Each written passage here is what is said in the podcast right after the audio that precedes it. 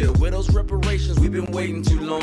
Why our ancestors ain't burn them plantations down? And WTF was Jim Crow, black codes. They killed Martin and Malcolm, that's cold South Pole. Why the cops killing so many black souls? Why the hate groups mad for? Like, where's the love? Why we shedding so much sweat, tears, and blood? We all American and we would never give up. Cameron Rock for president, I'm bigging him up. Vote Rock 2020, upgrade America. Hey, hey, I say vote 2020, upgrade Let's give democracy a shot. You know Rock gon' win it. Upgrade America, vote 2020. Donate to Cameron Rock, we need the money. The future campaign to keep the music coming. Yeah. Uh-huh. Vote Rock 2020. What's up, world? I want to thank you for attending a very special episode of Upgrade America, the greatest show on earth. It's Black History Month, and we're representing hard all the way to the first week of March. Yeah, that's right. You're not going to give us the shortest month of the year and be like, ha, but you have a leap year.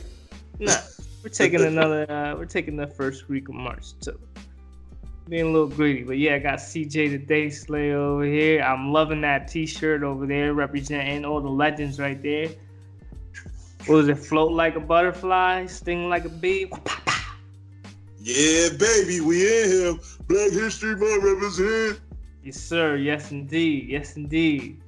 And you know, everyone, we our, our last video we we we posted is trending pretty hard. It's, it's one of our most successful vids. So we want to thank you for watching our show, supporting our show, giving us feedback, even negative feedback. I chuckle at that. It makes me laugh. But yeah, my haters, I love you. My supporters, I love you too. I love you more. But um, welcome to the greatest show on earth. Let's get into it, man. What we talking about today? Uh, we're diving into racism, uh, the military, famous black inventors, and a little bit of pop culture. Okay. Yeah, so I guess what we're um pop culture wise, um well, I know our last episode we dropped, we literally finished recording our last episode when my notifications blew up on the death of Kobe Bryant. And um RIP, yeah. my condolences to your family. Definitely a, a, legend that will never be forgotten. And uh, yo, those Jordan, I believe Michael Jordan put out some special edition Kobe ones that is butter. They look like the 11s, but they're like yellow and purple. Mm-hmm. I would uh, definitely would like to get a pair of those in, in, honor of the great. But you got any remarks on Kobe Bryant?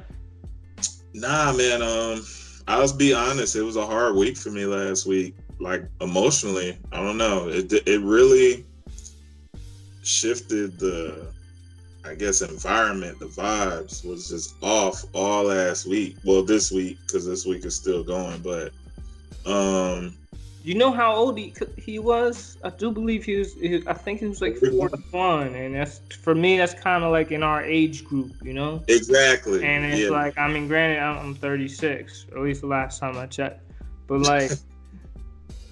you know, it, it kind of hit close because we came up with Kobe.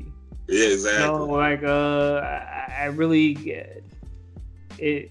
I actually I seen him in Thailand, and I didn't know. Yeah, I was there. the The Lakers were training there on their off season, and so it was like I'm in this bar. There's not a lot of black people in Thailand, so I see this tall guy, and I just give him the heads up, like "What's up?" And he gave me the heads up back, and I just said "What's up?" And I was just like, "Oh, like you're Kobe Bryant." We didn't have like a conversation, anything like that, but I, I recall like bumping into him. That was pretty cool. But, that um, is dope. Yeah.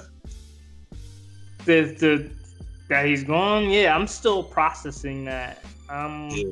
I'm I'm still processing that. It's uh, that that kind of hit uh, hit close. It, it it makes me want to uh, you know, it makes you realize that that life is precious, life is fragile, and it makes me want to uh, you know, spend more time with loved ones and stuff. Yeah. But, I don't want to get all ooey gooey, but RIP to RIP to the Kobe Bryant. You know, yeah. Won't be forgotten. But an additional topic on pop culture is The Watchmen. Okay. I heard it, it's not being scheduled for renewal on HBO's um, on the series. Like, what? Any, you got any thoughts on that? Was it too real? Like the underlying agenda or what? I was looking up what like what they were saying, like I guess TV critics or whatever, Mm-hmm. and it won three awards um, this year. The ratings were good. Phenomenal Um, show. Let's see, it, it's basically the showrunner. It's like he's it's kind of like he's in limbo. Does he want to do another season or not? Mm-hmm. HBO said they won't move forward another season unless he's involved because of obviously you want to keep the creator. If it's successful, you want to keep that formula going. And who who is the uh, the creator? Like the, the guy that you said they want to keep involved. You definitely got to shout him out. He he did a, an outstanding job in uh, depicting that I think franchise. it- I think his name is Damon Lindelof. Okay. I think he's Bravo. behind. I think True Crime and something else he was behind as well. So, yeah. Um. Now, do you think he was getting pressure from any particular communities? Like, um, there's a big white supremacist agenda in the show, and it Yeah. triggered a lot of emotions in, in the black community, or at least, you know, discussions that I've witnessed online. It's uh, there's a lot going on in there. But I think you could say another answer would be, like you were saying earlier, it got too real. Um, mm, one of the things I I thought about, I said I think alternative history, when you have an example of it, yes, but also you bring out the truths of American history, like the ugly part, it Yeah. makes people uncomfortable. I can see But it. it makes, I would say, it makes our community like, oh wow, like it's, oh okay, they don't never talk about that. It's like, it, it's kind of like inspiration. It's like a reminder, like, hey, we got a lot of work to do. Like I You know think what- for us, You know what's and- embarrassing? Which Yeah, is they, they don't they don't really talk about that.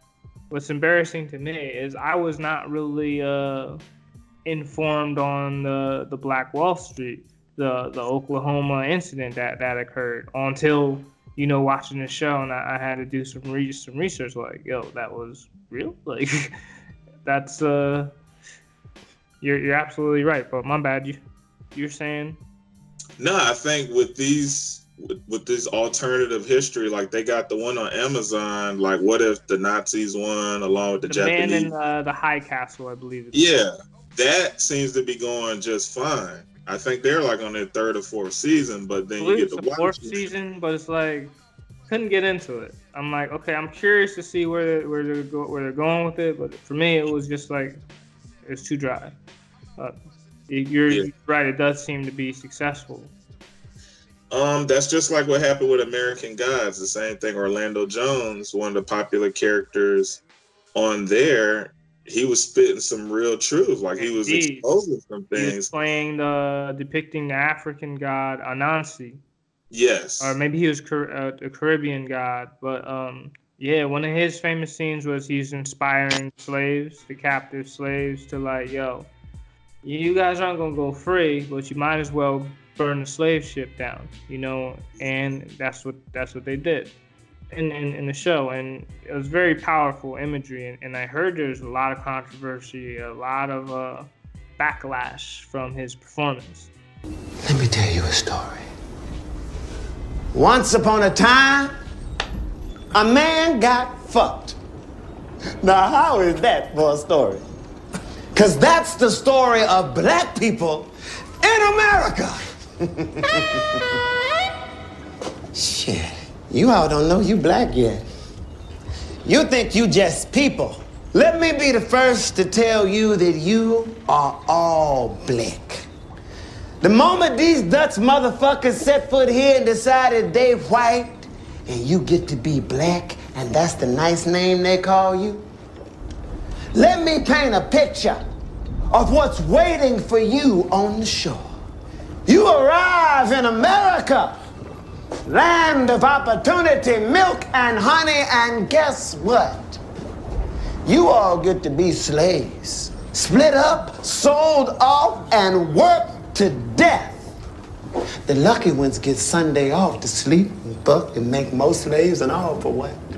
For cotton, indigo, for a fucking purple shirt. The only good news is the tobacco your grandkids are gonna farm for free is gonna give a shitload of these white motherfuckers cancer. And I ain't even started yet. A hundred years later, you're fucked. A hundred years after that. A hundred years after you get free, you still getting fucked out of job and shot at by police. You see what I'm saying? This guy gets it. I like him. He's getting angry. Angry is good. Angry gets shit done. But Yeah. it, was canceled, right? That that show was canceled as well. Uh, I think so, or they wrote him out. I think they wrote him out. That's why it became an issue. And he- he was also an executive producer, which they don't talk about. They just kind of talk about how he pushed back and was like, hey, he thanked the creator, Neil Gaiman. Um, but he said it was the other new regime that was coming in, the showrunners, that he had a problem with. And he said he think he made them uncomfortable by speaking the truth, how powerful it was, how everybody was. Well, here's the thing: those about- words will never be taken back. no, Everything that he said, it's already out there. It reached the masses. It's on Amazon. Outstanding show. But um to to remove such a such a potent character from from the story plot is just like I don't know. I, I was a bit disappointed when, when I heard that too. But um as far as for you know African uh, American history, Black history, like hmm I just think the the controversial things that fire he was spitting on that show it, it's it's going to be remembered. We I, I used one of his lines in the Upgrade America podcast um, where we were talking about the missing black women. It was some very powerful and, and truthful things. So yeah, Anansi, you will be missed. But yeah. uh, you got anything else, or are we gonna lead off with the technology? Yeah, we're gonna start the inventors, black famous black inventors that are not spoken about necessarily. Maybe a couple you might have heard, but I'm pretty sure it'll be somebody you haven't heard. So I'll throw a question out at you. Okay. Um, who's the first black inventor that came to mind that you remember growing up? Growing up, because we had the um, you know the whole generic Black History Month thing, it was always George Washington Carver. I recall that he made, invented or discovered the peanut, the cotton gin, maybe some other, a bunch of things. He has a plethora of things. I even want to say they they he is credited for some cheeses and, and and things of that nature. I just did a post on him on Instagram, so I'm going to uh, just recite this real quick. George Washington Carver developed 300 derivative products from peanuts, among them cheese, milk, coffee, flour, ink, dyes, plastics, wood stains, soaps, linoleum, medical oils, and cosmetics. Big ups on your endeavors. I jacked these facts from history.com. So he is always one of the inventors that we we always hear about when um you know discussing black history like by default and granted yeah over 300 inventions that's something to um to be proud but there's so many more so many more uh, contributions that are being made what do you Yeah. think My the one first one came to mind was Garrett A. Morgan, who invented the stoplight, the traffic light, and the gas. Um, hold on he is also credited for the gas mask yeah, i did not know that absolutely. And I had a book report. I forgot what grade it was, and it always stuck with me. I said, I like this guy. This guy came up with the traffic light and the gas mask. And it's funny how it foreshadows Air Force military gas mask. That's I was like just a, thinking that too. Was like, had I known that, I would have been thinking about him when we were doing uh, chemical warfare training in uh, in Lackland and BMT. But yeah. Yeah. it's very fascinating. I didn't know that. yeah, he's dope, man. Um, all right, I'll ask you one more, and then you can throw something at me. Uh, why did why didn't we learn about black inventors in school growing up? Why do you think so? Why do I think so? It's like, do I want to be cynical or do I? Why? Can I do it? I'll just be straight up. Maybe there's no emphasis, or there was little emphasis to empower uh, the minds of young African American students like to um to to give us hope that hey you can do great things and invent great things is like maybe no one really cared maybe no and, and again i don't know the answer you asked my thoughts and i'm giving you this Mhm. but um because here's the thing like when we go through this list of famous african american inventors like I, I want to go. I just want to spit out my my favorite. I took a Okay. screen. Actually, no. Let me go here. So most people don't know that we we all have these lovely devices, but the underlying technology came from the mind of an African American. So I'm going to shout out right now.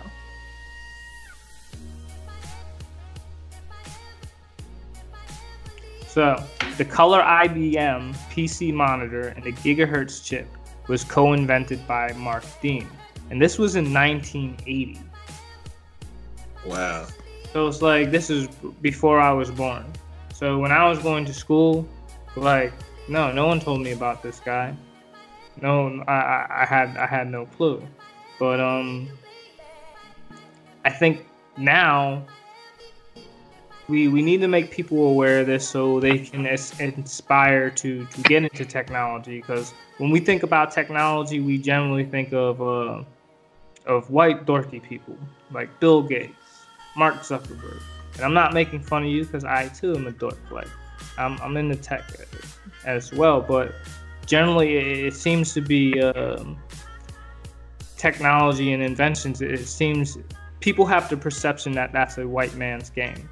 And it couldn't be further from the truth. Like, there are so many intelligent African Americans who have made substantial contributions to technology. And again, like, you don't have a colored monitor, you have no iPhone, you have no inferior Android device. But like, um, you go. that, that that comes from uh, that this is some, you know, it's black people have made great contributions to that, and I deviated far from your question, but I think at the moment that maybe people really didn't care, like to to inspire the minds of of, of, of young black people, because I had that misperception, like that you know that's I didn't know that, that um, those things, but I don't know. What do you think? Uh, I want to give the ladies some love on the inventor side. So Sarah Boone in 1892. Oh no, no. I mean, like, what do you what do you think? Um, why it, it wasn't taught in in school?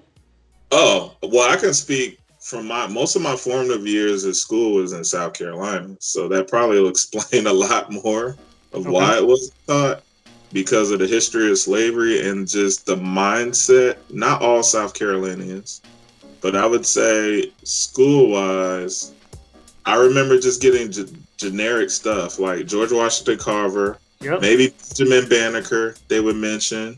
Garrett A. Morgan, they kind of mentioned the guy uh, that I said I admired. Um, and that's kind of it. I remember in school vaguely. Um, I remember we would touch on slavery and stuff like that. We would kind of go Black History Month, but it seems like maybe just that month they would educate us and just enough to get by. And then after that, it's like nothing. Like Well, it's here's- nothing. Here's what you gotta consider, and here's another fun fact from my Instagram. So, Okay. celebration of Black History Month started as Negro History Week, and this was in 1926 by Carter G. Woodson, who was a notable African American historian, scholar, educator, publisher. It became a month long celebration in 1976. Really put that into perspective and really think about how many years that was prior to when you were born. I was born in 1983. So Yeah, that's me too. not too far. That's not too far from from 1976. So take it into consideration, right? Mhm. So, oh yeah, this new thing, Black History Month, started damn near in the 80s. Damn. So we're going to we're going to school, and and again, it's just a new thing. It's just like, yeah, we gotta check that Black History Month box. So Martin Luther King had a dream. Rosa Parks said she's not moving from the to you know, and then you know there there there's your Black History Month. You know, it's just like like we'll do it just to do it, and we'll do it on the shortest month of the year. You know, and I think that has been the attitude for Black History Month for quite some time. Now Wow. it's like um, more people are putting energy into it, more awareness is being spread, and um, our beloved show is doing an outstanding job on spreading the word too. But um, I don't know. That's just that's just how I feel. You really blew my mind with that, man. You put it in historical perspective and then current day. Cause I thought about it when you said that. I was like, oh, yo, we grew up in the we grew up in the '90s, born in the '80s, right? We're in high school. I was just thinking about high school as you were talking. I'm like, man, that was '97 to 2001. Yeah. So, wow. Yeah, you make a great point, man, on that one. Um, I do remember a couple of McDonald's used to do it 365. They used to do it every day of the year, Black History. And then Nickelodeon was really good with Black History on their programming, surprisingly. came up with Nickelodeon. Huh? I said I came up with Nickelodeon. Yeah, like on their shows and cartoons around Black History, they they would drop some really good nuggets, like really good history. So they are they were some entities that were doing it, pushing it forward, but you know, now it's the age of the information. So I think it's more on us to do it as a community.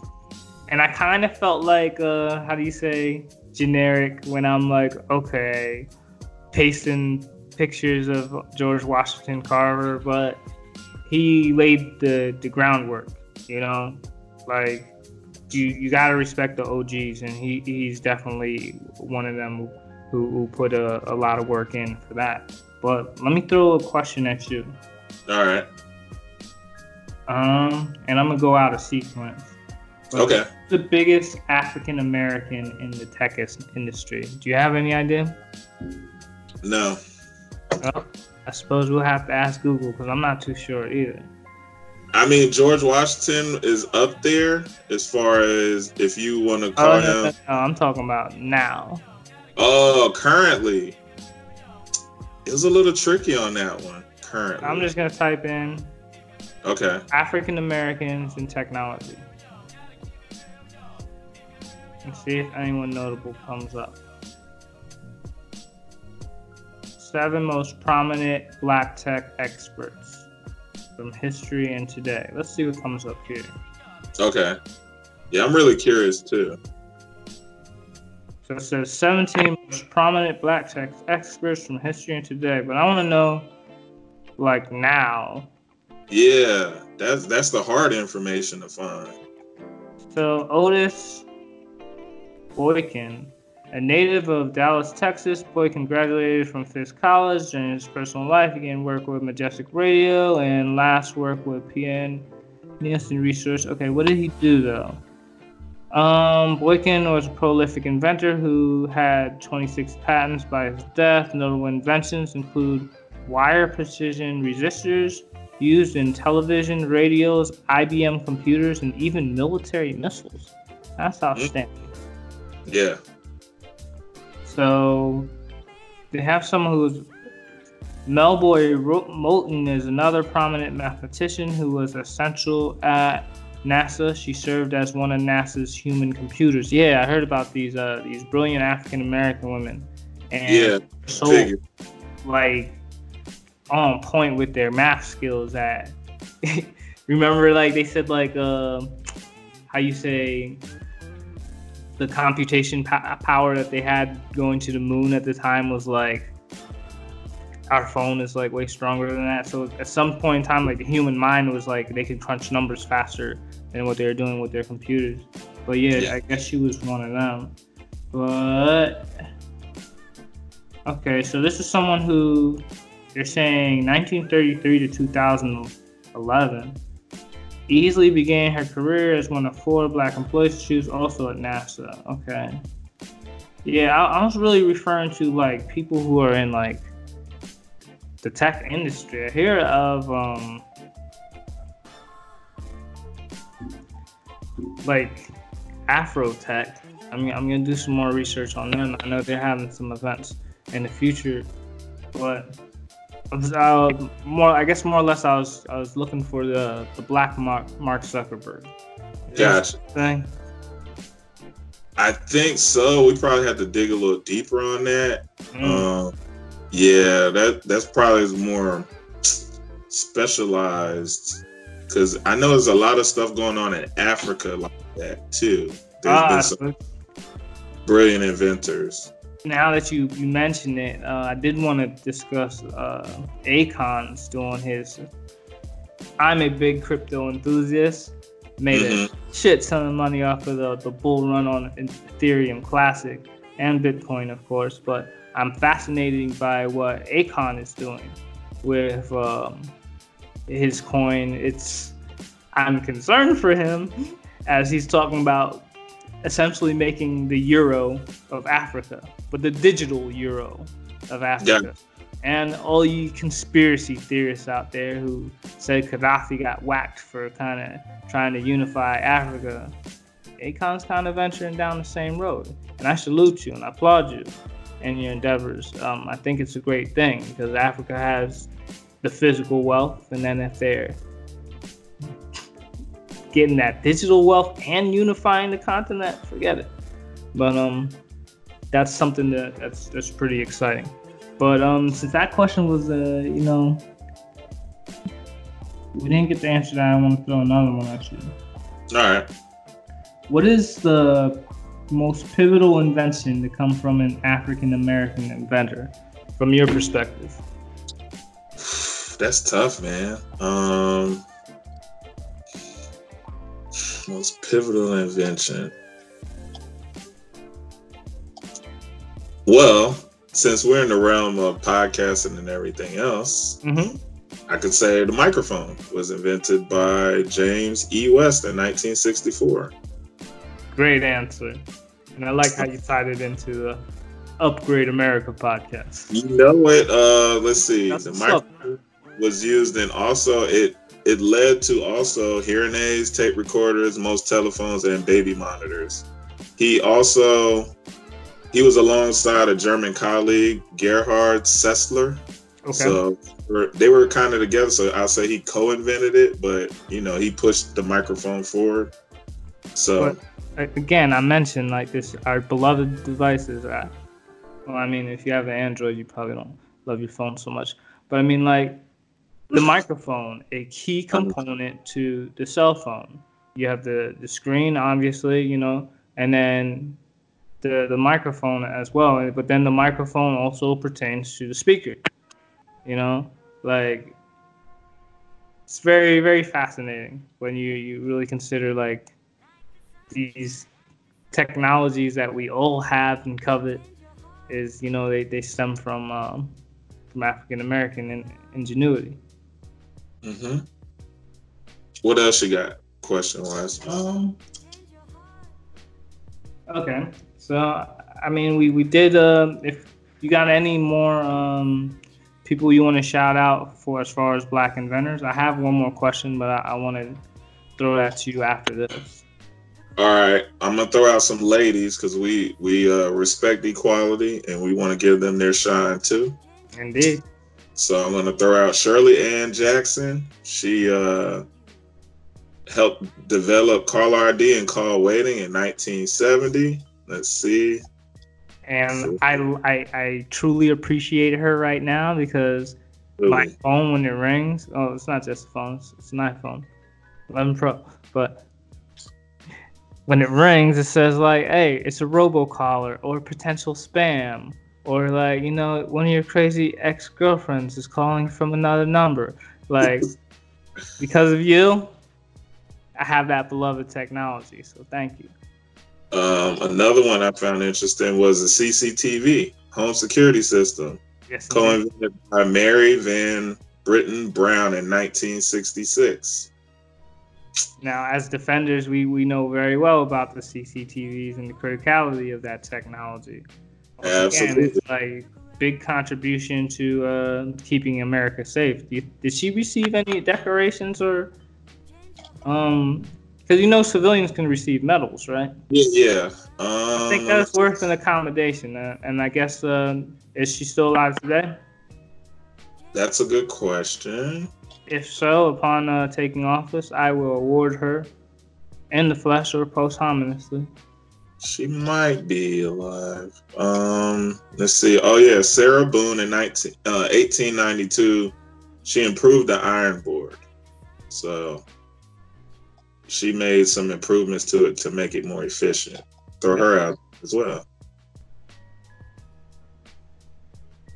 Um, that's it. Oh, one more question I have for you. Okay.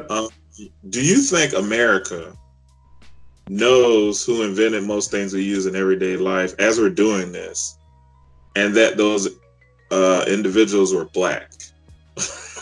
Um, I like to think of myself like slightly above average, and a lot of things that I didn't know. So I can only Yeah. assume the average person like doesn't know these things either. And it's um, I mean, you hit me with a few fun facts today as well, and it's fascinating. And again, it it goes to show that um everyone preaches diversity, and I know some almost to an extent where people are tired of hearing it, like "Mm, diversity, diversity. But when you have a bunch of different ideas, a bunch of pe- different people who think differently, you get a bunch of different inventions, a bunch of different creations. And look how all these creations have come together. And again, Apple, you better pay me for this. Like, made this beloved uh, creation right here. And um, to answer your question, I'm very confident that a lot of people don't don't know.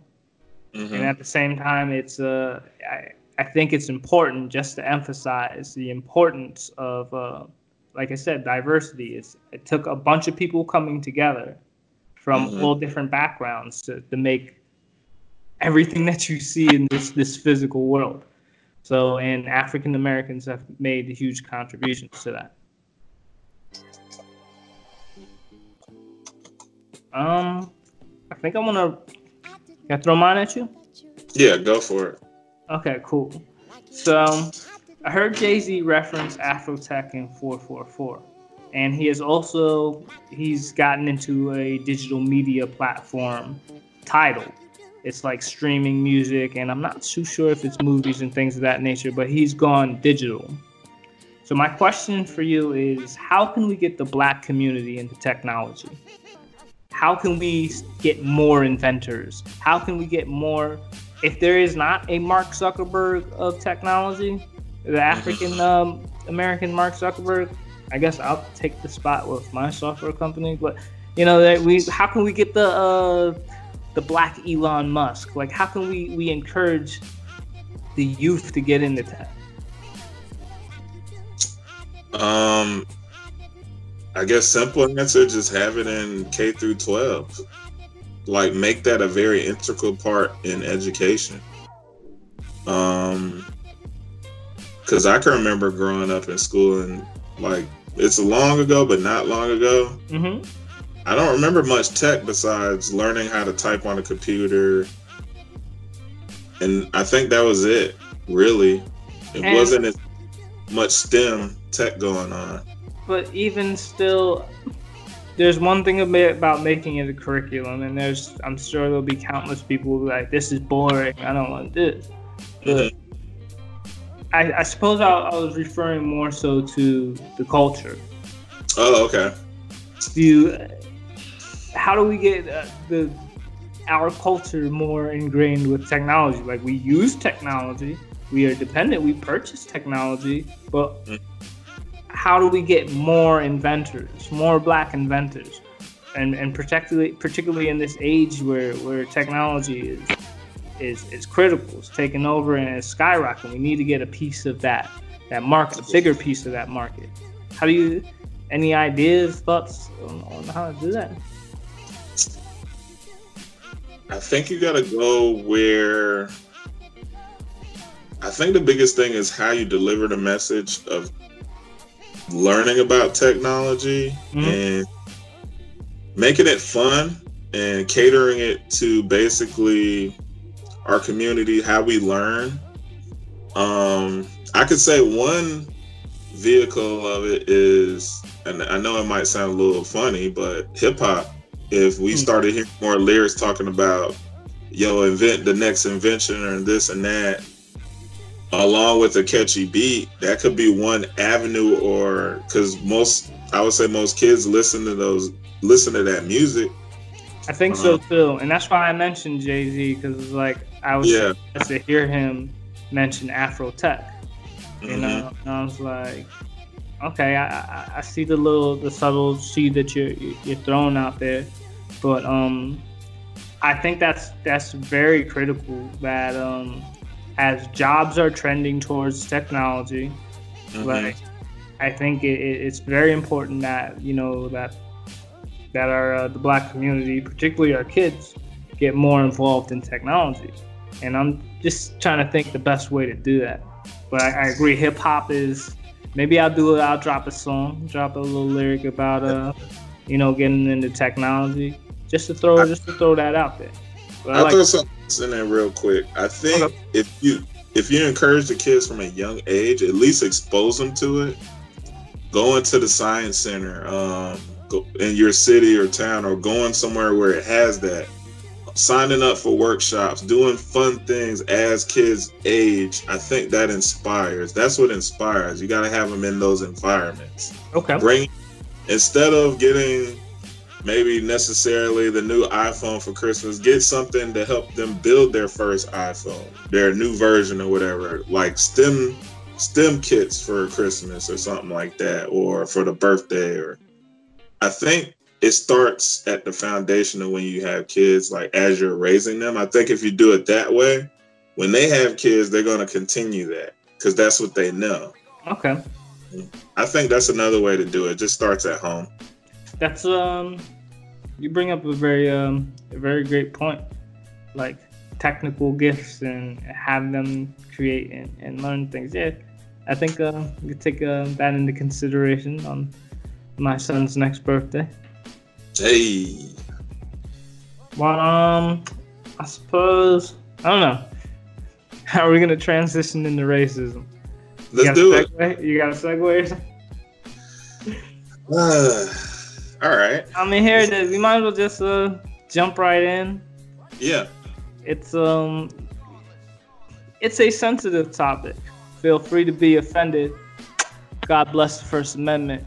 So let's just get to it. Um, racism in in America, our country was founded on racism. It's in the Constitution. It said that African Americans were considered all others or all other people. So like we didn't count towards electoral votes or something. Uh, I, I, believe could be mis saying that incorrectly, but long story short, when uh, the Constitution was written, they are determining how many votes uh, each state would get, and even though certain states had were populated with African Americans because they were slaves, like they didn't count as people and that's in the the founding document of uh, of our nation. Mm-hmm. And it, it, says a lot, and it is it's it really makes me think when you have men saying that all men are created equal. Well, I mean, except the all those those men in you know in chains and shackles, and then all the women over there. We, we, we didn't mean that that didn't, that doesn't apply to you either. But that's the foundation of our nation, and um, it's progressively gotten better, but it's it started off on uh, you know on these terms. So um, let me let me throw a question at you. All right. So obviously African Americans have gotten the short end of the stick in regards to racism. Like, hmm if you want to dispute that, and not necessarily you, Chris, I'm talking about any of our, our listeners, by all means come on the show. Yeah. How do you think racism towards the black community is hurting the white community? This is a hard question to answer because I was like, to step outside of myself to answer this, Mm-hmm. it's very challenging. Um, but this is what I came up with. So I said, I think it keeps racism going, so it doesn't change. Also, hinder hinders the process of keeping themselves, white America, isolated culturally, spiritually, and socially. Wow. That's kind of what I came up with. I'm like, if you continue this racism, you're going to continue to be isolated, I guess, hated, um, dismissed. Like, you're just going to keep the same vicious uh, cycle while the world is progressing. Because if you put it in perspective, Wow. That was very profound what you just said. what? You're gonna stay in this mindset while the Mm. rest of the world is progressing. Yeah. Wow. That's very profound, and it, it should. I, I hope that comes as a, as a wake up call, like the lack of, of it's stagnation against Mhm. evolution. Interesting, but please continue. Um, I don't know. That's the only thing I could really come up with because I'm like, how does it hurt them? I think, yeah, I think that's the best way I could put it. So I I, just- I, I had to take a shot at my own question, and I, it's many things I agree with with what you said, but I Mhm. think it keeps it keeps them tense, and no one wants to be tense. And what I mean by tense, so it's like again, I'm scrolling through my social media, and then I see an article where there's a white cop, and he shot an unarmed black man who was handcuffed inside the vehicle. And I'm like, okay. Watchmen and stuff aside, we have there's there's we have an issue with uh with, with, with racism in America. There's no secret to that. So you already have the African American man who's feeling tense himself because he's just been taken into captivity. Regardless, I don't know the details of what the crime is, but nonetheless, he's he's been re- stripped of his freedom with a cop who could or could not be racist. He doesn't know that, but again, there's this stigma out there. You know, Mhm. Watchmen is feeding into that. The TV show's feeding into that paranoia. So he's cuffed and probably scared as shit. Mhm. And then, um, so then you have this, uh, you, you have the white cop. I don't know his story. I don't, I don't know him. But at the same time, could or could not be racist. But he's probably scared as shit. Mhm. He's probably tense and, and on edge because this whole racism thing. It's not just affecting the black community, and it, it's, you, you could see in this case, it, it affected him because he, he got shot. I don't know if he died from the results of the shooting, but nonetheless, he got shot. But at the same time, that guy, he's not even, he's wrongfully discharging his weapon because, and I can only assume it's because he's scared. Because what other reason would you have to shoot an unarmed person who's handcuffed in a vehicle? It's fear. And I think that is a is a problem is hatred towards the black community it's reciprocating back on you granted it's like you know we're not forming hate groups you know against the you know, white supremacy, whatever, all, all that stuff. But at the same time, your own fear is is coming back to, to bite you, and mm-hmm. that's that's how I perceive it. It may not be to the same magnitude of what our community, the black community, is enduring. However, like racism, it affects everyone. Yeah, it does, man. You you make a good point. From the other side, you're always on edge. You're always nervous. You don't know what to say. Now that we live in a culture where you can say the wrong thing, you're done. Cancel culture. Mm. So, like example, the lady that misspoke about Kobe, you know, the law. Yeah. yeah. You see what she's going to start up a shitstorm. Like, now, is there any are there any clips of that? Like, I've seen the articles come up because if there are, then I'll, I'll slide one in. Or you think I should leave it out? Um, we could put it in and just use it for leave it up for interpretation. Yeah, it seems like he was just the kind of athlete, the kind of star that was perfectly cast on the Los. It seems like he was just the kind of athlete, the kind of star that was perfectly cast on the Los Angeles Lakers. Los Angeles Lakers could be. Okay, but you're you're absolutely right. It's um, I don't know. It's like this thing is age old. Like it is 2020. It's a new, new millennium, a new decade, and in, in, in, in, a new millennium. Like, come on, like, let's get over this already. Um. So let me ask you a question. Um, as president, how would you deal with racism in office? now you're gonna have to elaborate on, on that as far as yeah. dealing with racism because here's the thing like mm-hmm. just me holding that office and i think i'm gonna find some clips from this of all the racist things that like fox news and other news things said about barack obama like oh they're gonna have fried chicken and, and all this and all this Go ahead, say it. Where? In the hizzy. In the hizzy. Do we really have to have him in the white hizzy? What's with all the hoods in the hizzy? Kind of a boys in the hood handshake. This is not the guy that you invite to the White House for poetry reading. What he's trying to do is to create is to rekindle the sense of black victimization. How does increasing taxes count as spending cuts in your world, Mr. Obama, maybe in Kenya. President say Trayvon could have been me 35 years ago. I guess because what? He was part of the Choom gang and he smoked pot and he did a little blow. You've decided that chugging a few 40s and rediscovering your Irish is more important. If he had been anything other than African American, and and I don't mean to cast aspersions on African Americans, but he would have been impeached and convicted by now. Whatever. But are you talking about dealing with that type of racism, or are you talking about dealing with racist events and and everything occurring across the nation. We're gonna go with both. I'm curious. I'm just kind of curious. What do you think? How you would deal with it?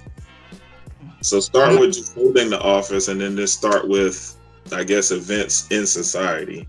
So sticks and stones may break my bones, but like, I got Secret Service, so don't mess with me. But um, yeah, they can say whatever they want as long as they don't. Um, there's no violence uh, coming my direction. I, I don't care. I mean, don't get it wrong. I'm not gonna hold my tongue. I'm gonna say some uh, slick shit back, but you know, it's it's to be expected. We are yet a primitive uh, nation, and we have room for much improvement. So, I, it's to be expected. Mm-hmm.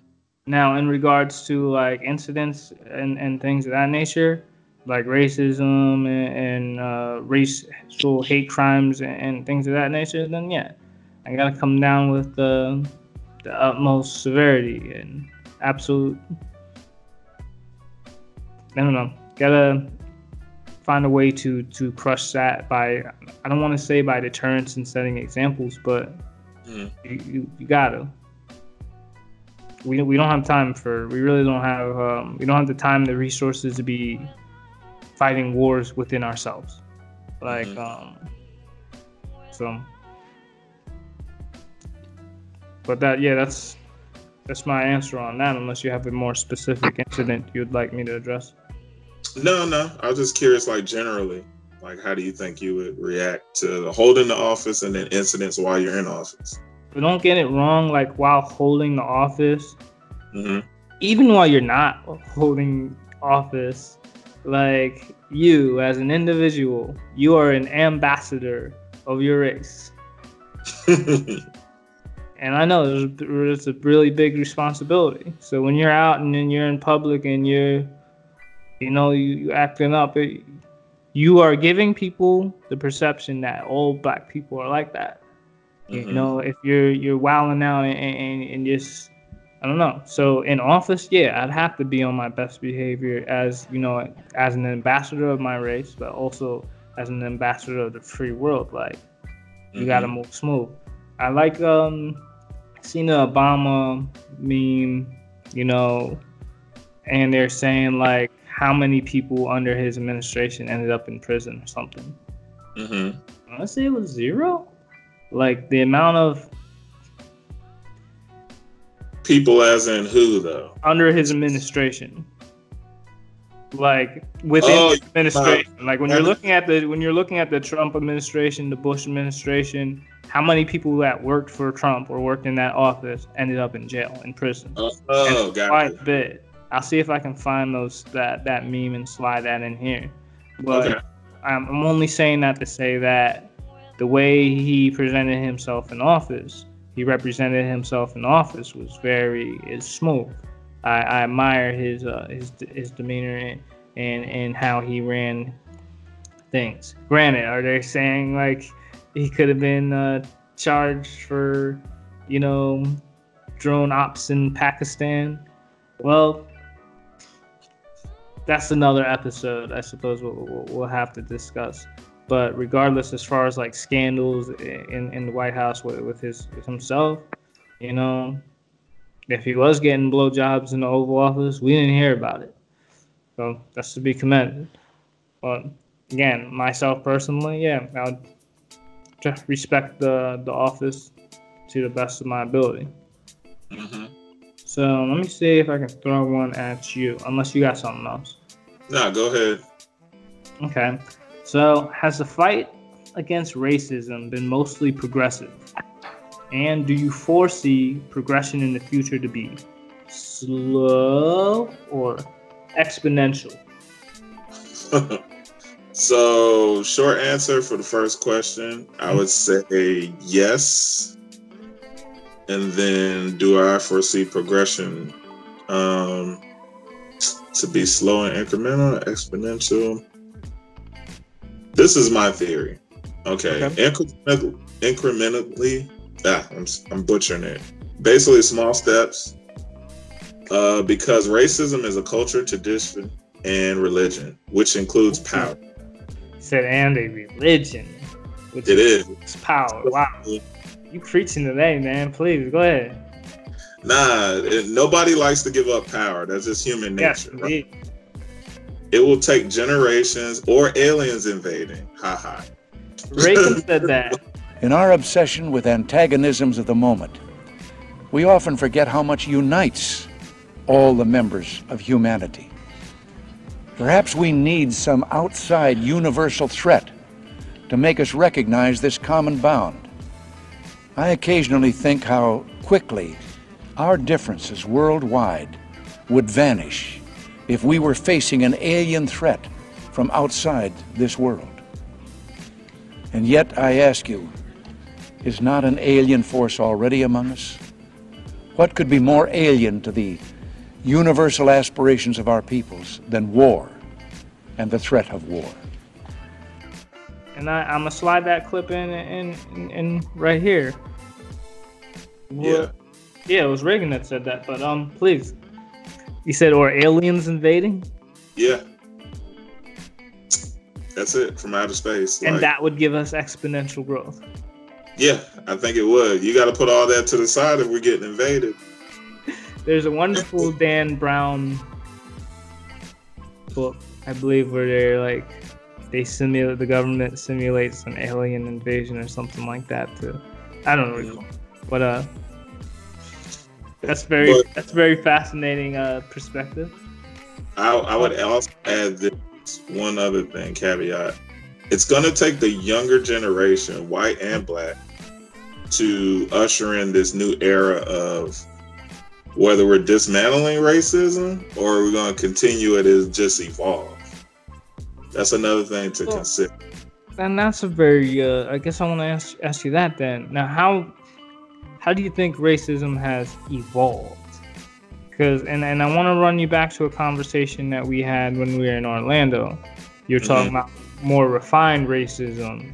Oh yeah, is more, uh, more, um, how do you say, more ag- aggressive, it's- dynamic racism.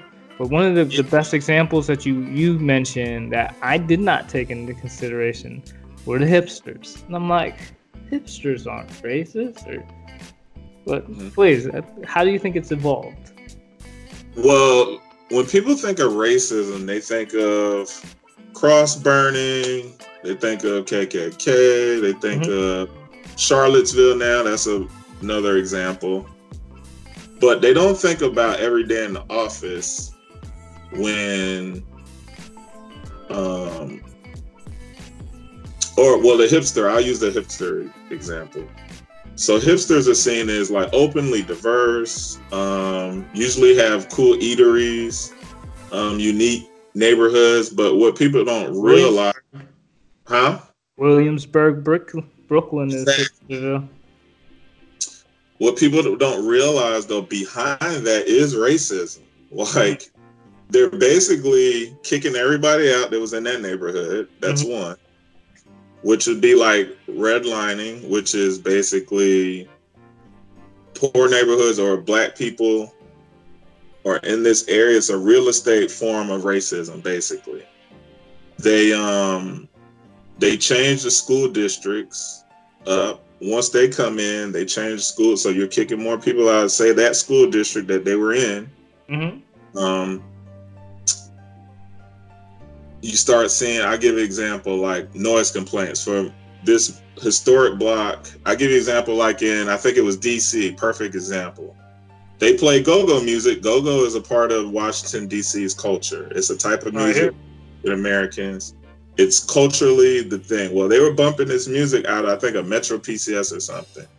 Well, because of gentrification, which is a form of racism people don't think about, um, now you have people that have moved in the neighborhood. Now they're complaining about noise complaints when all this noise goes on during business hours, meaning nine to five, and okay. then the noise stops because the shop owner closes and he's gone.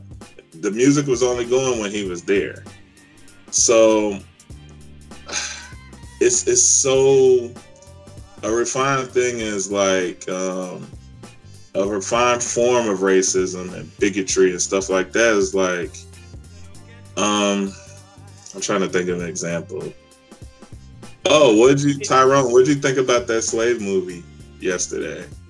Instead of say a scientific movie that came out, but they went straight to the slave movie. Say a white coworker asked this. Like that's like a form of racism, but it's very subtle. You no, it'll take a minute. Go ahead. We, we gotta talk on the definition of racism because.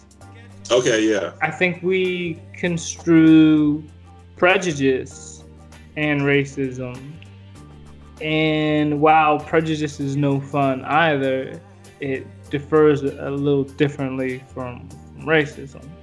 Okay. So I think your your example with the movie is more of a form of prejudice. Like they're prejudging, assuming that you would want to see a movie on slavery over something or a sci-fi flick over a sci-fi flick. You want me to read out the definition of racism? I can read it out. Sure, do your thing.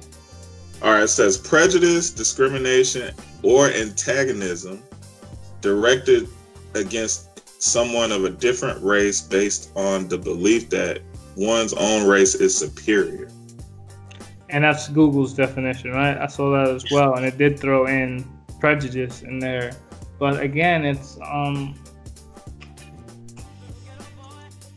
we're all prejudiced. Every mm. single human being is prejudiced, and my understanding that's an evolutionary trait that we gain. For instance, you see a tiger, you see a tiger eat a person. Moving forward, you're going to assume that all tigers eat people and when you see a tiger, you're gonna keep it fucking moving. But um, the same thing applies. That's that's prejudice essentially, but that we we, we have those same connotations with people and, and interactions. So prejudice is one thing, but when you're taking those prejudice, those prejudices, is, is that correct? Grammatically correct?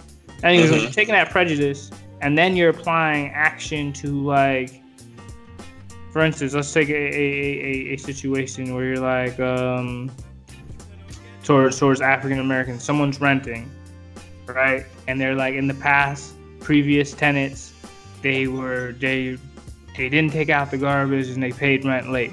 So they mm-hmm. assume that all African Americans do that.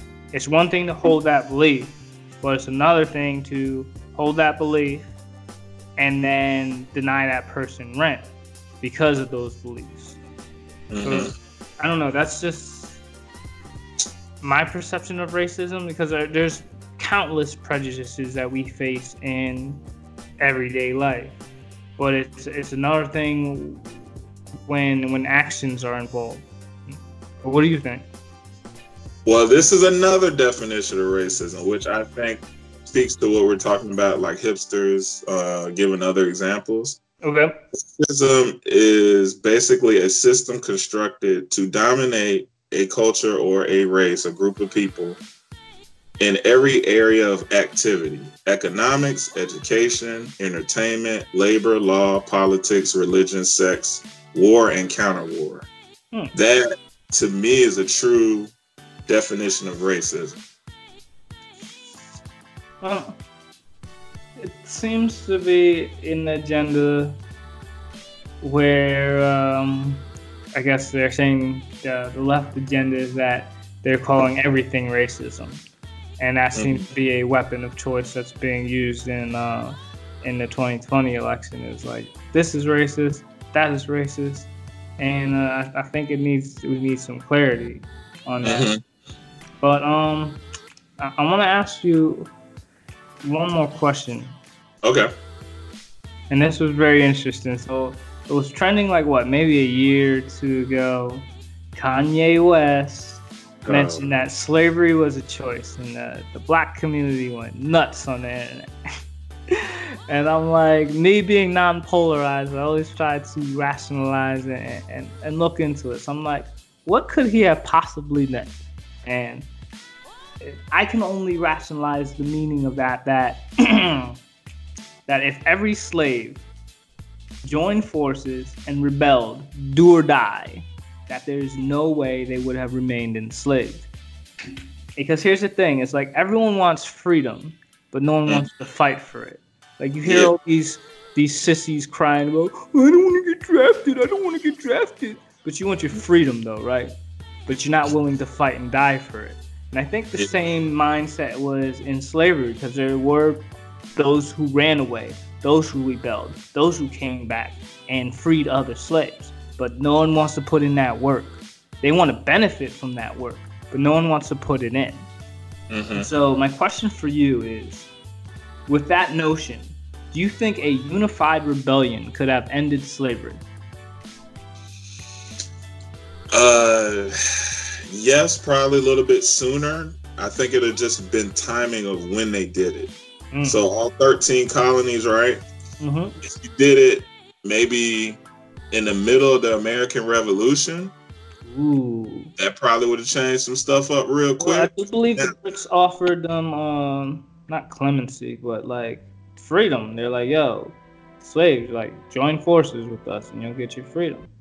So if if blacks decide to do that, that'd have been interesting. Or in the middle of the Civil War, Mm. Took it that situation, be like, all right, you know what? This our time to do our thing and mess up both sides to get our freedom and equality and justice, whatever. I don't know. So, like I would have joined forces with the Union just mm-hmm. because they're mobilizing for a, a similar objective to fight on, on both fronts. That's not particularly that's not particularly wise because it's like well, you're fighting the rebels and you're fighting the Union. Like that's yeah, a whole triangular clusterfuck. That's that's not gonna. Don't bring a go to a gunfight in the basement. Yeah, well, glorious bastards. Right. but um, let me answer it, and then I'm a I'm a um, comment on what you said. So this is what I came up with. People don't realize there were 250 slave rebellions before 1865. Not talked about. Now, was there maximum participation? Not necessarily, but there are 250 of them. Okay. So we'll get into why they didn't work real quick. You have traitors in every group of people. That's what it boils down to. Mm, you're right. You're right. People who, I suppose that would be the hardest thing. It's like keeping the lid on that, keeping the, the hush on that, because one person's gonna be massive, massive. Guess Yeah. what Cameron Ross planted? Planted a big slave rebellion. But yeah, I guess you're right. So let's talk about that part. That goes into the counterculture in black culture of cooning or selling out or Uncle Tom, all these terms. Mm. So basically, it's a traitor to your own race for financial benefit or social economic benefit. So you're willing to basically throw the community away for financial gain or for a higher status at a job or whatever the case might be. So, but to show an example, if we were all unified, which you asked in the question, Haiti is a perfect example of what you would do, what it would have took to win. What was the most successful slave rebellion, led by Toussaint Louverture. I, I'm probably butchering his last name, and then Jean Jacques Dessalines. And um, He had a nice little Napoleon uh, uniform. Napoleon. Yeah. Very imperative. if you pay attention to their strategy with their slave rebellion, traitors they, they killed all of them. There was no Mhm. traitors by the time they were ready to like rev- revolt and rebel. All them traitors were dead. And how you got to move. Exactly. The interesting part about it is how they got rid of traitors is they would poison them through the food, that, you know, or just straight up kill them, isolate them, kill them, whatever the case. But another Yeah, I'm a bit more dynamic. I ain't got time for that poison stuff. but another thing to consider too is women were involved as well in the rebellion because they're closer to the generals, the masters, like all that. They would poison families. They would do all these kind of things to help weaken them. Um, you know, imagine there's a bit of voodoo in there coming from Haiti. Yeah, you know, which is a spiritual African practice. Let's get that on the table. People act like it's so evil when you see white people in Louisiana also using voodoo, like worshiping voodoo as, Um, as there's always a true a bit of duality. There's uh, Mhm. the baneful side, which they call considered black magic, and then you know there's uh, the white side. And I know you shouldn't associate negative and positive with colors, but that's what it was. But um, I'm also going fascinating. I'm also going to present this too. Okay. Haiti is also an example of what would have happened if we rebelled in the states of 13 colonies. But it showed also that slavery is not just chains and whips, it's also economics and laws. That's the key part because Haiti now has been unstable since the rebellion, economically and legally, hmm. by France and other entities. So that's another thing to consider. Was slavery a choice? You could argue yes, you know, mentally. Mm. You could argue no, like you weren't, it wasn't your choice to necessarily come to America and be a slave. Like you were taken. Some of our own people put us up for slavery. Let's be honest about it. Some of our people ha- owned slaves. Let's be honest about that. Um, And, uh, other- again, per- the whole thing was the you you raise up a very valid point. So I guess what I would be saying is allowing slavery to last was that a choice? If I had to rephrase the question, because Okay. I'm very confident that again, strength is in the numbers, and you have I, I couldn't I can't even tell you the number of how many slaves uh, were, were in America, but I do believe they, they may have outnumbered their, their white masters. And if Mhm. everyone was willing to either listen, we getting what it, what does that flag say? Don't tread on me. Give me liberty, or give me death. And if every slave, if every slave held that in their heart and said, "Yo, we're not picking your goddamn cotton. I'll burn this motherfucker down. You can kill me. You chop me up, but I will die before I remain a slave.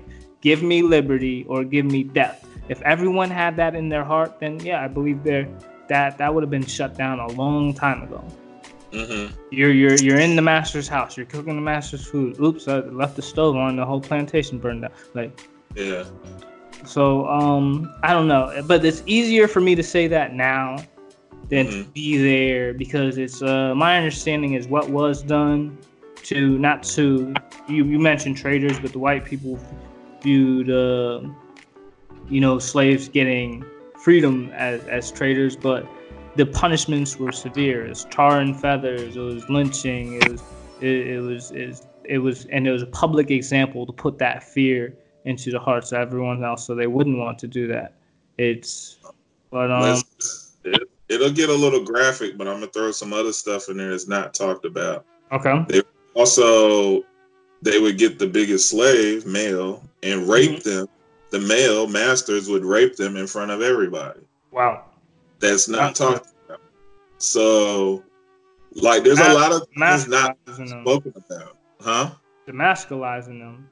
Yeah. So, what made me angry with the Kanye thing is like, yo, mentality wise, you got to think like you were conditioned to be subservient.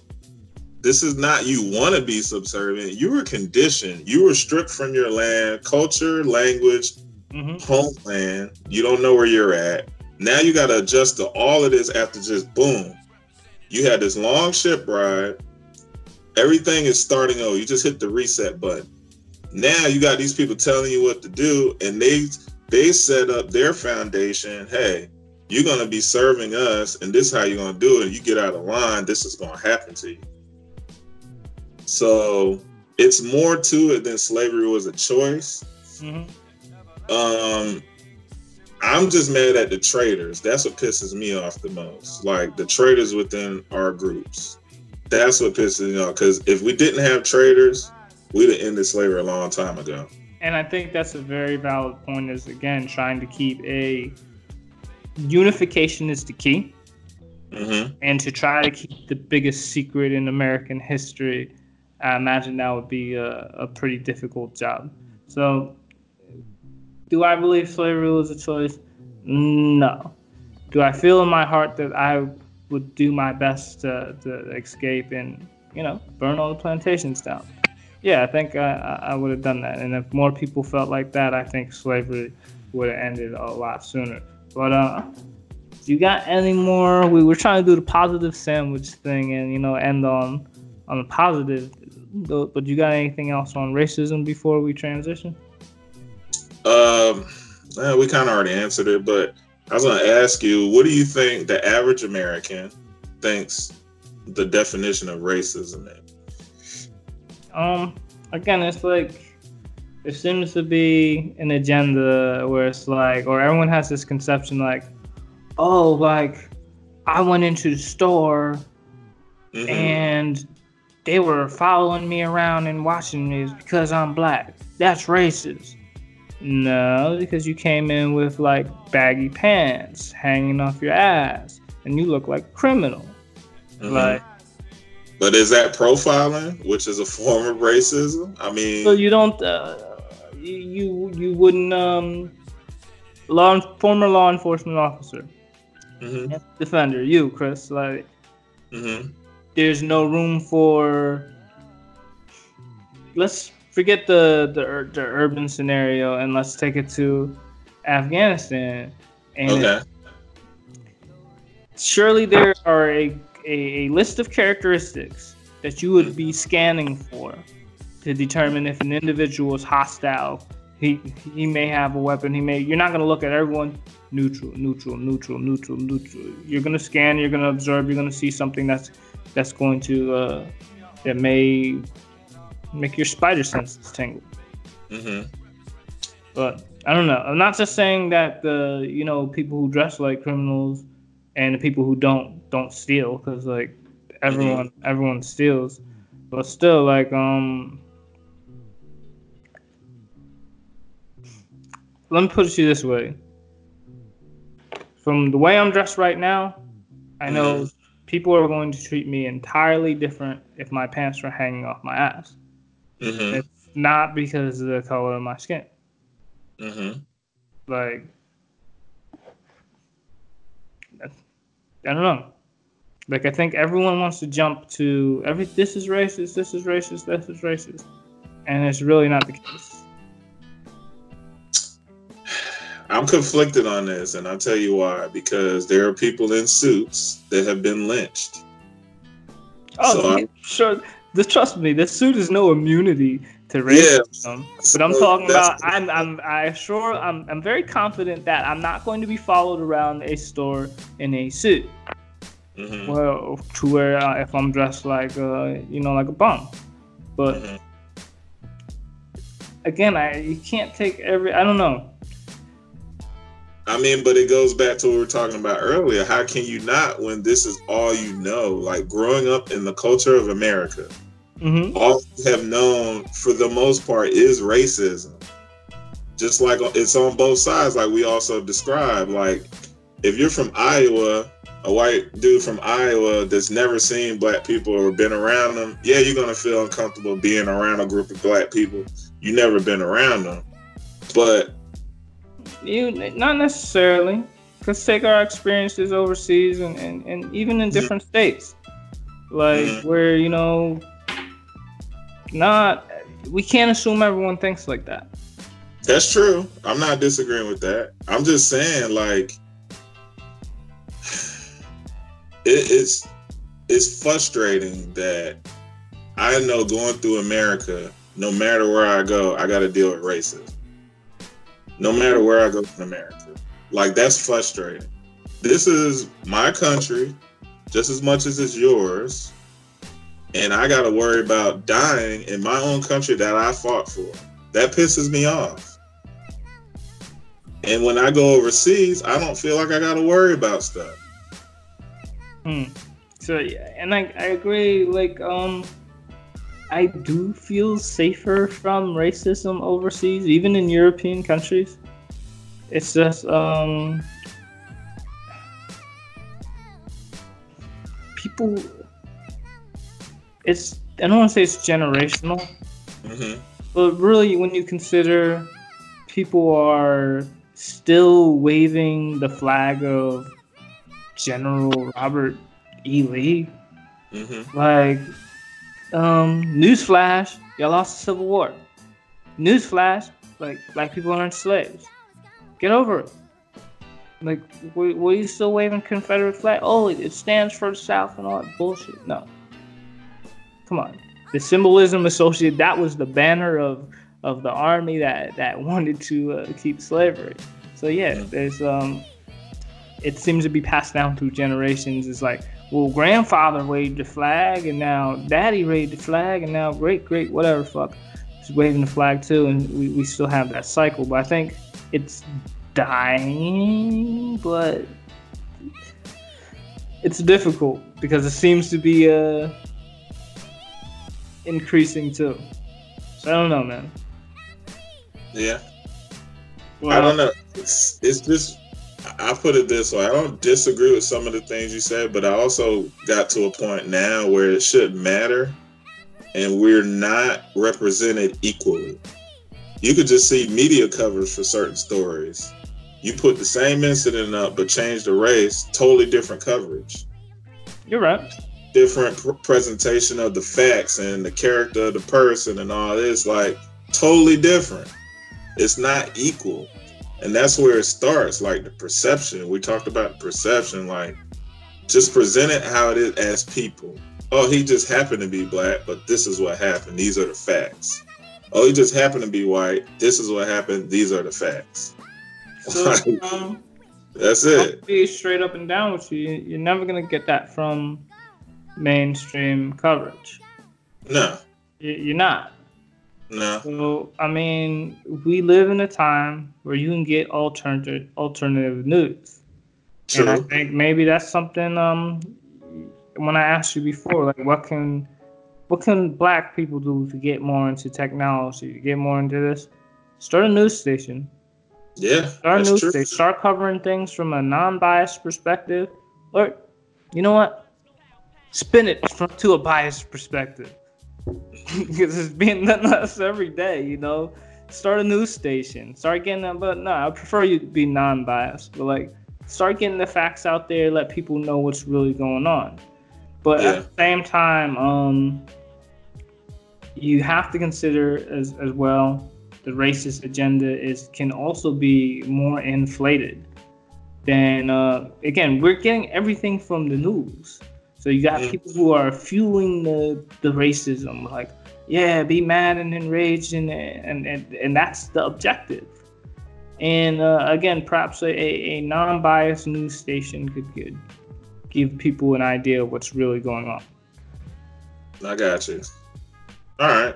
So talking about next. So I mean, I'm be real with you. We, we just glossed over uh, a little bit of, of racism. Um, there's still much to talk about, but we we're I refuse to dedicate an entire episode of just um, you know history's blunders. So at the same time, I'm going to take a, a little bit of a moment to honor some. Uh, Chris and I are military veterans, and we would very much like to honor uh, black military heroes at this time. So, Chris, um, let me throw in a chip. As fellow airmen, do you know who the highest decorated African American airman is? I might be right, might be wrong, but Lieutenant Colonel James B. Knighten from the Tuskegee Airmen. Cool. I like the Tuskegee Airmen. Flawless yeah, victory. First one to do a combat mission. What oh, did sorry. He, what did he? What medal did he get? Or uh, award rather? Let me see. He I don't know what award. I know he was the first one to do um, combat flights. Okay. Um, I know they did a lot of combat sorties. Yeah. Standing, they were like they hadn't lost a plane or something like that. Something outrageous. Something like wild. Like these are really top notch, top of the line uh, uh, pilots. But my understanding, and I could be wrong, that yeah, no African American airmen have received the Medal of Honor. Mm, I don't think so. Yeah, I was doing my, my digging and I, I didn't see that. So that's why I'm curious what awards this guy received. I'm trying to see. Uh, let me see. Um, let me see. Let me see. I'm looking real quick. Okay. He's a funny guy too. They say he had jokes for everything. Um, you need that. You need that in those times, man. Absolutely. battlefield. Okay. Let me see. Jokester, military. I'm trying to see if he won any. Did you check Wikipedia? Because yeah, they list their awards at the top like Navy Cross. It doesn't star, really blah, blah, blah. It's weird. It doesn't really say. Interesting. Well, but let's uh, we still take a moment to honor him. Absolutely. Excellence to know you do. Air power who? Who? Um. Okay, go ahead. What else you got? Um. So go ahead. Uh, throwing at me. All right. Uh, what does it mean to be a black military hero for yourself as a combat veteran? Um, I don't know. It's like a, really big badge of honor to me. One, the the privilege to, to, serve my country, and also, you know, for my country to serve me back because uh, the benefits really help give me a uh, a one up over my peers. And um, me being a black military combat veteran. Um, to some degree, it feels like yo, I, I survived this. I, am I'm, I'm fit. I'm I'm, I'm tough. But mm-hmm. you mentioned like yo, we can come back.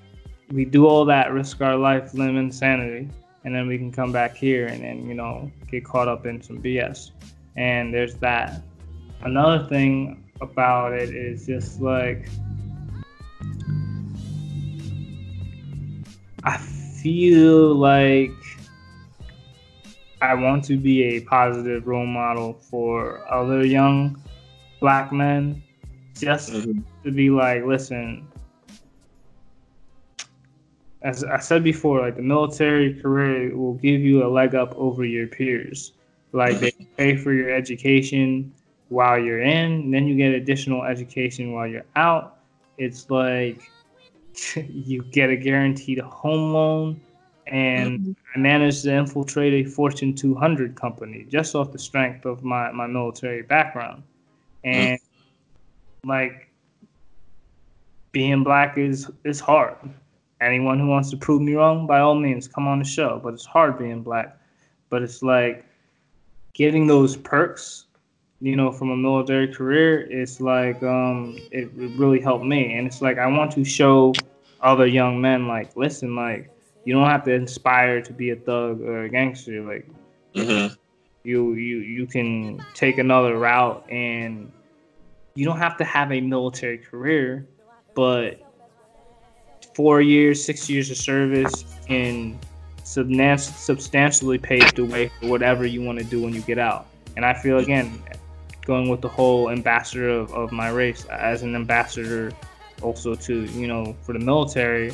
It's like i, I feel like i want to uh, show that to, to young black men and women like you know equal opportunities. True. what about what about you? Um i probably i guess maybe my i don't know i guess i get reminded sometimes because we kind of it's our kind of like our credo, like we volunteered, you know.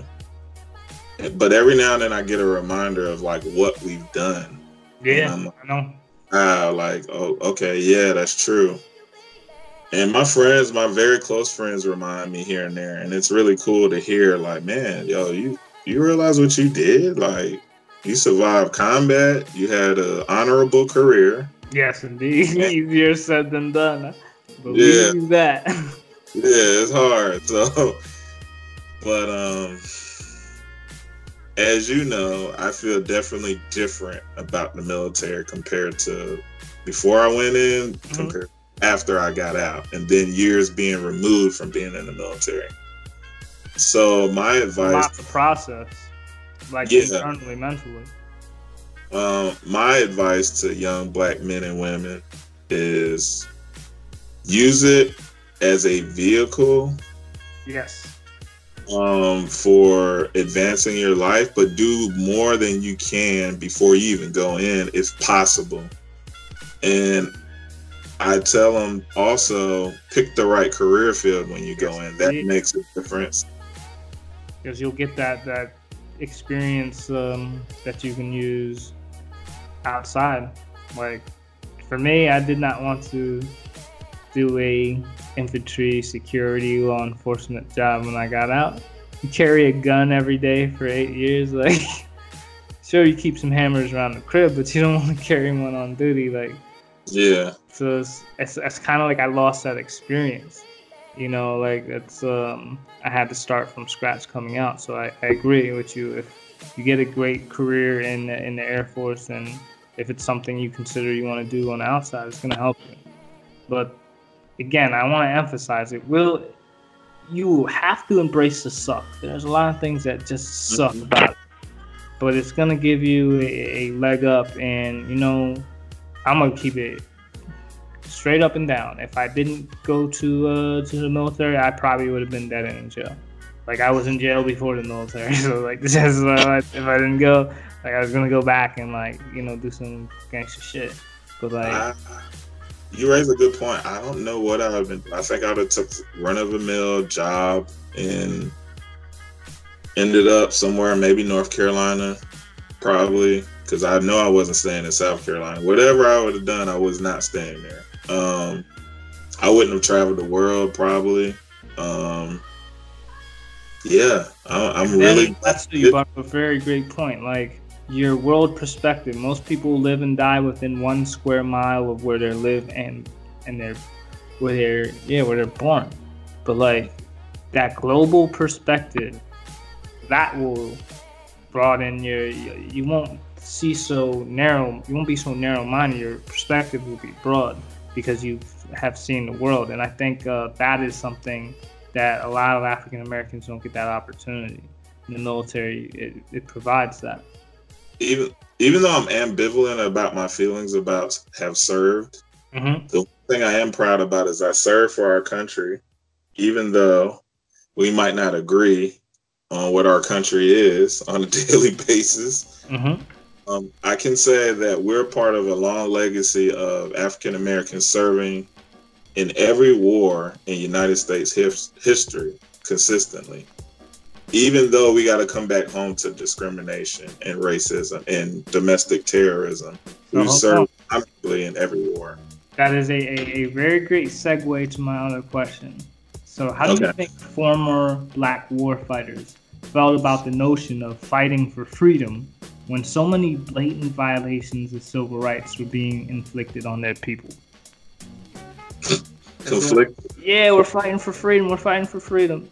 Y'all still slaves. We're fighting for freedom. We're fighting for freedom. Jim Crow.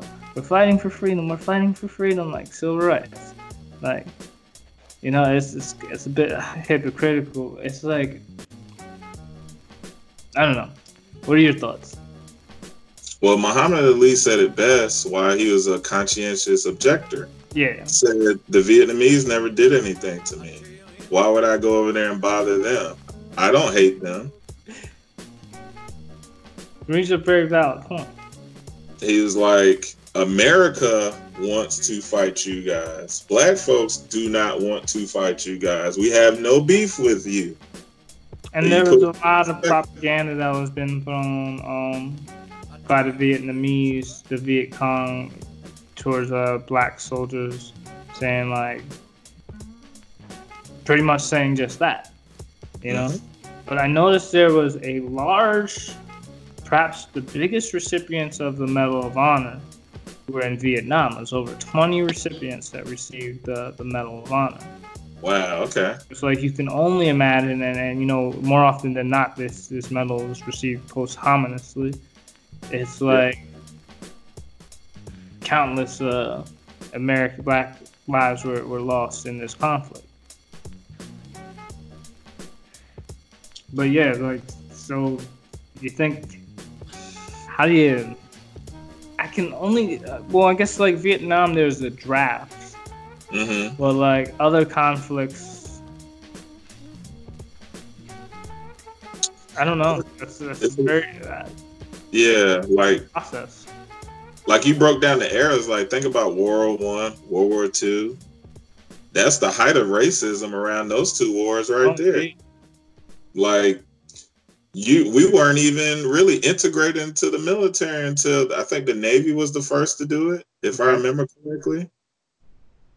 Um, and then you got to think of the American Revolution and Civil War. Like you're serving around the time of slavery, just so you can get an ounce of dignity and try to improve your life situation. Like, and then you go to, you know, Desert Storm, September 11th to today. And now you really look, this is me personally, now you really look at like, really, what the hell are we doing over there now? Like, at least kind of those wars, you kind of had a reason, you know what I'm saying? But the current conflict after 9 11, I mean, after bin Laden got assassinated or taken out or whatever, I mean, what are we, what are we doing now? Conflict wise. What's the war machine? Yeah, what's the mission? What's the objective? Like everything else can be explained, but this can't be explained now, this era. so Yeah, you're right. It's um protecting freedom has gotten a bit obscure, yeah. and um I don't know. You think it's a bubble? I I don't so. know. There's only so much you can. Uh, you, you, we, I mean, we'll talk the whole military withdrawal another time, but I, I don't think this whole thing is it's, it's gonna last. Again, I, I foresee increase in special operations and intelligence, but like tanks and bombs and aircraft around the world, like not so much. But what do I know? I was a lowly staff sergeant. Um, who is your favorite black military hero? Um, okay, that's a great question. Um, took some screenshots. Okay. Because there's actually quite a bit. So, I just want to shout out some of uh, the, the guys that I thought were notable. Powantan Powhatan Beaty. He was an Army First Sergeant, 5th U.S. Colored Infantry. I believe this was in the Indian War. He took mm-hmm. command of his company after older officers had been killed or wounded, and he gall- gallantly led them. And he got the Medal of Honor for that. I thought nice. that was pretty cool. So, Freddie Stowers was the first of the only two African Americans to receive the Medal of Honor for actions in World War One. Stowers led an assault on German trenches, continuing to lead and encourage his men even after being wounded twice. Stowers died of his wounds, and he was shortly recommended for the medal afterwards. Like, that's uh, he was pretty tough. Here's a fun fact. Mm-hmm. No African American was awarded a Medal of Honor either during World War II or immediately afterwards. Wow. Man, I was I was actually quite shocked. As we mentioned, the Tuskegee, uh, the Tuskegee Airmen, and they were phenomenal. Never lost the um, never lost a plane. Yet um, the, no no um, no medals for that. But let's see what else I got here.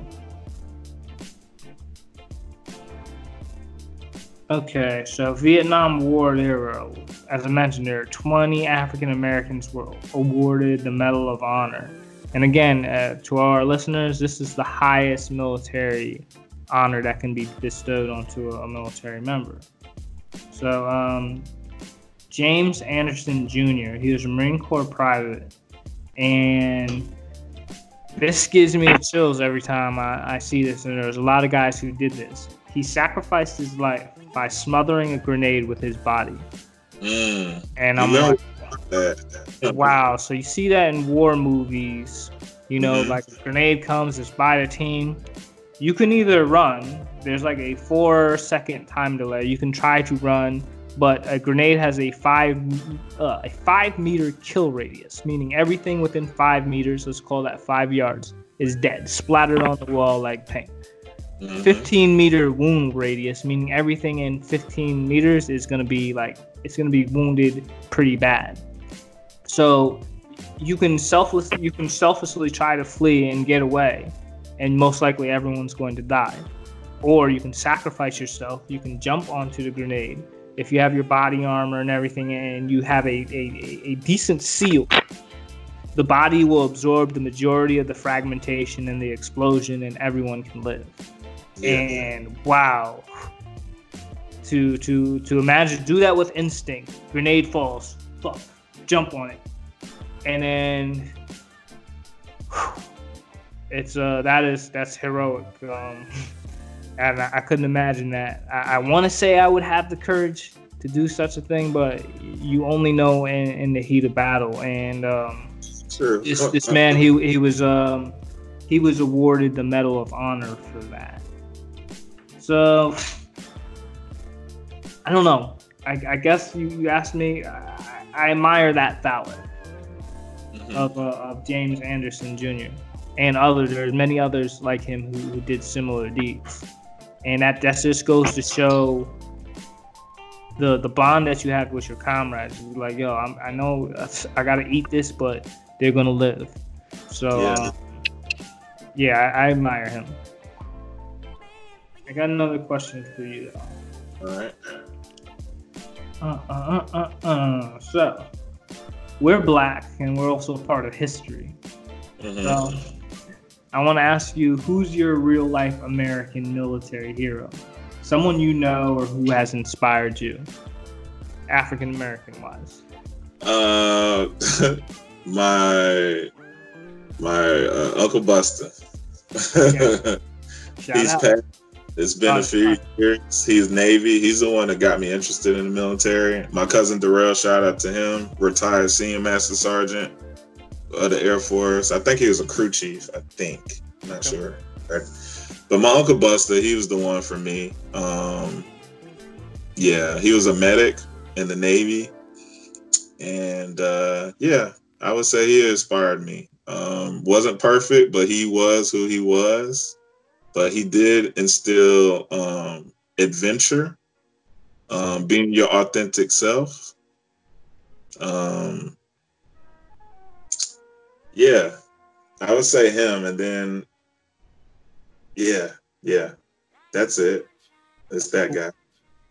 Um, my father uh, he died when, when I was nine, but nonetheless, he was uh he was in the army, he served in Vietnam, and he got a Purple Heart. Oh wow! At the okay. time, uh, he's buried with military honors, 21 gun salute, all that. And I didn't really know about Purple Hearts. You know, I knew Vietnam was a war, and I had an idea it was a pretty tough war, but I didn't know he was injured in, in combat. And uh, yeah, so he got a Purple Heart, and kind of, to some extent, it, it made me consider a military career. But my uncle Wayne, shout out Lieutenant Colonel, Signal Corps, Airborne. Uh, I do believe he's Ranger as well. But he was really a, a great military hero to me. Like, just learning about his military career and seeing the, the type of life that he provided for his family, he gave me a really good insight that military was something I would want to pursue. But and he gave me a, a degree of guidance as well. Like mm-hmm. he told me, uh, you know, said the Air Force is like they call them. Sometimes they call them uniformed civilians. it's like it's a it's a better quality of life. He mentioned, and I was like, okay, cool, cool. But he didn't say anything about security forces. we're not exactly we're, uh, we're part of the Air Force, but we have many characteristics like the Army. We even say "hua." but um, yeah, definitely. So shout out to my uncle Wayne shout out to uh, Sergeant Lampkin. He was also on the show. Really great military mentor. He, he pushed me to get. It's like, yo, like they're paying for your school. Like, of course, there's the GI Bill, but he yeah. really put in the importance of that tuition assistance. And because he's, you know, he was a 20 year veteran, he told me like that thing changes. It's not always hundred percent that the military pays 100% of tuition assistance when you're active duty. He said there are times where it was like 75%. And even I believe the Marines sometimes they don't get um, they don't get 100% either. So he encouraged me to take advantage of that and to pursue that education. So yo, shout out to you, Lamp. You are one of my military heroes as well. You got another one for me? Um, I think what was it? Let me see for you. Yeah, that was all the questions I had. Well, I'll I'll throw this last. You had one more. Um, yeah, I do want to mention um the highest decorated African American. Okay. And believe it or not, this is uh this is this is very interesting uh, research I, I stumbled upon. So mm-hmm. like I was curious like who is the highest decorated African American? In, in, in war or in the military. And it's like, as we mentioned, the Medal of Honor is the highest decoration that can be given to, to anyone in the military. So it's difficult to say. I thought it was going to be difficult to say who the highest decorated uh, warrior was. Mm-hmm. Well, I put that uh, dispute to an end. So okay. Augustus Sweeney received oh. two peacetime medals of honor Mm-hmm. And he's one of only 19 men to get the Medal of Honor twice. Wow. So do you know what he got it for? What? so typically, um, Medal of Honors they, they go to people who do like badass stuff. Like I recall uh, there's one particular airman. There's like white phosphorus and everything. It was like smoking up the plane. So this guy grabbed it with his bare hands, melted all the melted all the freaking flesh off of his off of his hands to throw the the grenade or, or the ordnance out. You know, to save the plane. He got the Medal of Honor for it. That's not the person I'm talking about. That's just someone else. And you have other Marines, Army guys. They do like yo. They charged the hill. They did all this this hardcore stuff and they got the Medal of Honor. Robert Augustus Sweeney got the Medal of Honor twice Mm-hmm. for jumping off a boat. Someone fell off a boat, and he jumped off and he rescued him. And it happened Okay. twice. And he got two Medal of Honors for that. Yeah, I know. What brand? He was in the Navy. So, yeah. So, to some extent, I would consider him the highest decorated African American. And it's cool because he wasn't like such a badass, but it's still a a a a, a win for the non uh, combat, I guess, uh, career fields. You know, Yeah, I got what you're saying. I don't know. So I, I, I so they even defined him. Hold on. they even define his, uh, you know, like your uh, your military um, background. If you're an infantryman, if you're a signal corps, you're an artillery guy. His just says ordinary seaman, meaning like he wasn't. He wasn't the Navy SEAL. I was really. I'm like, okay, it's most likely a Navy SEAL or something like that. Ordinary seaman, but um, you know, I, I still salute you, you know, for your service, and um, you saved like at the end of the day, he saved lives, and, and, and that's that's what it's about. So, but I want to thank everybody for uh, joining us on this special edition, this special Black History Month edition. We're gonna keep it coming all the way to March. So, again, appreciate y'all spending some time with us. Hope you learned a little, a, a thing or two. And if you have any disputes or you have something else to add, by all means, come on the show and we'll discuss it. You got any closing remarks, CJ? Nah, we just got a lot more to cover. Um, yeah, that's it, man. We just scratched the surface, really. No, just getting warmed up. Oh yeah. everyone have a blessed day, blessed evening, and we'll catch you on the next episode. Upgrade America, Cameron Rock president. Peace. Peace.